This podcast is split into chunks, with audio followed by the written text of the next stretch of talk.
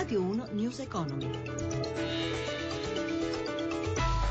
Buonasera, benvenuti a News Economy da Stefano Marcucci. Borse europee, dopo i rialzi delle scorse sedute, sono tornati i cali, pesano anche le prese di beneficio. Vedremo tra poco il quadro dei mercati alla chiusura di Piazza Affari. Intanto stamane è stata negativa anche Shanghai, sfumato quindi l'effetto positivo che aveva avuto il cambio al vertice dell'organo di controllo sui mercati cinese. Il corrispondente Claudio Pagliara.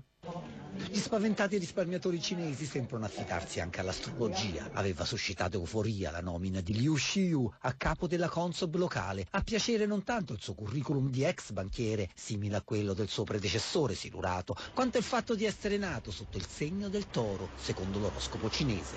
I guadagni realizzati dalla borsa di Shanghai ieri, due punti percentuali, però già dimezzati dalle perdite di quasi un punto di oggi.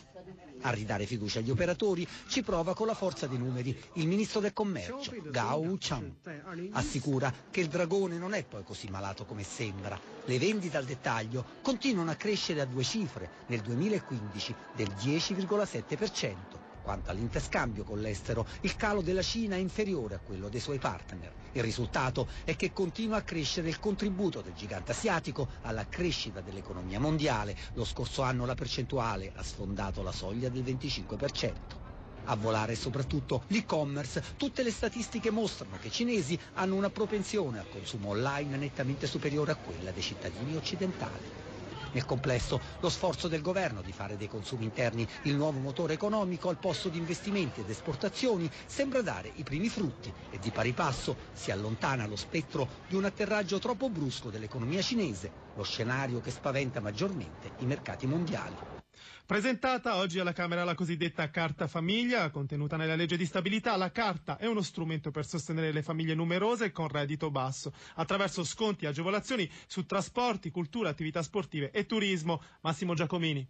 È una misura per sostenere le famiglie con tre o più figli, il quattro per cento di quelle italiane, dunque un milione, con sconti e agevolazioni fiscali messi in campo da aziende, soggetti privati, ma anche da società di trasporti e di servizi pubblici per l'acquisto di beni essenziali, ma non solo. La caratteristica della carta è che non prevede trasferimenti di denaro e dunque a costo zero per le casse pubbliche, come ha ricordato il sottosegretario al lavoro Luigi Bobba. L'obiettivo è quello di creare un circolo virtuoso con gli operatori economici che decidono di investire sul marchio famiglia e puntare sui figli. Insomma, per le aziende che potranno avvalersi di un marchio particolare che le renderà amichevoli verso le famiglie, può essere un'occasione, come ha spiegato il ministro degli affari regionali con delega alla famiglia Enrico Costa. Se puntano sul brand famiglia, se puntano su quello che è il significato della struttura familiare e dell'implementazione eh, di questa struttura, possono secondo me avere dei vantaggi, certamente in termini di credibilità, ma soprattutto in termini di prospettiva.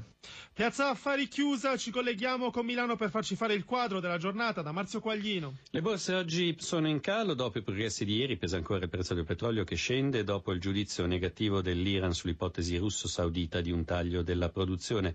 Attualmente il greggio viene scambiato poco sopra i trentuno dollari e mezzo al barile. Nessun sostegno arriva dalle borse statunitensi, appesantite dal dato sulla fiducia dei consumatori inferiore all'attesi. In questo momento eh, il Nasdaq perde l'uno virgola trentuno per cento e in calo anche ehm, il, l'indice Dow Jones. Per quello che riguarda il vecchio continente, Londra meno uno virgola venticinque per cento, Francoforte meno uno virgola sessantaquattro per cento, Parigi meno uno virgola quaranta per cento, Milano decisamente peggio, meno uno virgola novantacinque per cento. Sul listino di Piazza Affari in alto in basso i bancari, con M P S che ha chiuso a più uno virgola novantasei per cento, eh, in basso invece Banco Popolare e Popolare dell'Emilia Romagna meno tre per cento. Infine, per quello che riguarda i eh, cambi, l'euro è debole sul dollaro, in questo momento scambiato a quota uno virgola dieci ventidue. Grazie a Marzio Quaglino dalla redazione di Milano. News Economy a cura di Roberto Pippan si ferma qui. Ezio Bordoni in regia, grazie per averci seguito. Da Stefano Marcucci, buon proseguimento su Radio uno. Radio uno News Economy.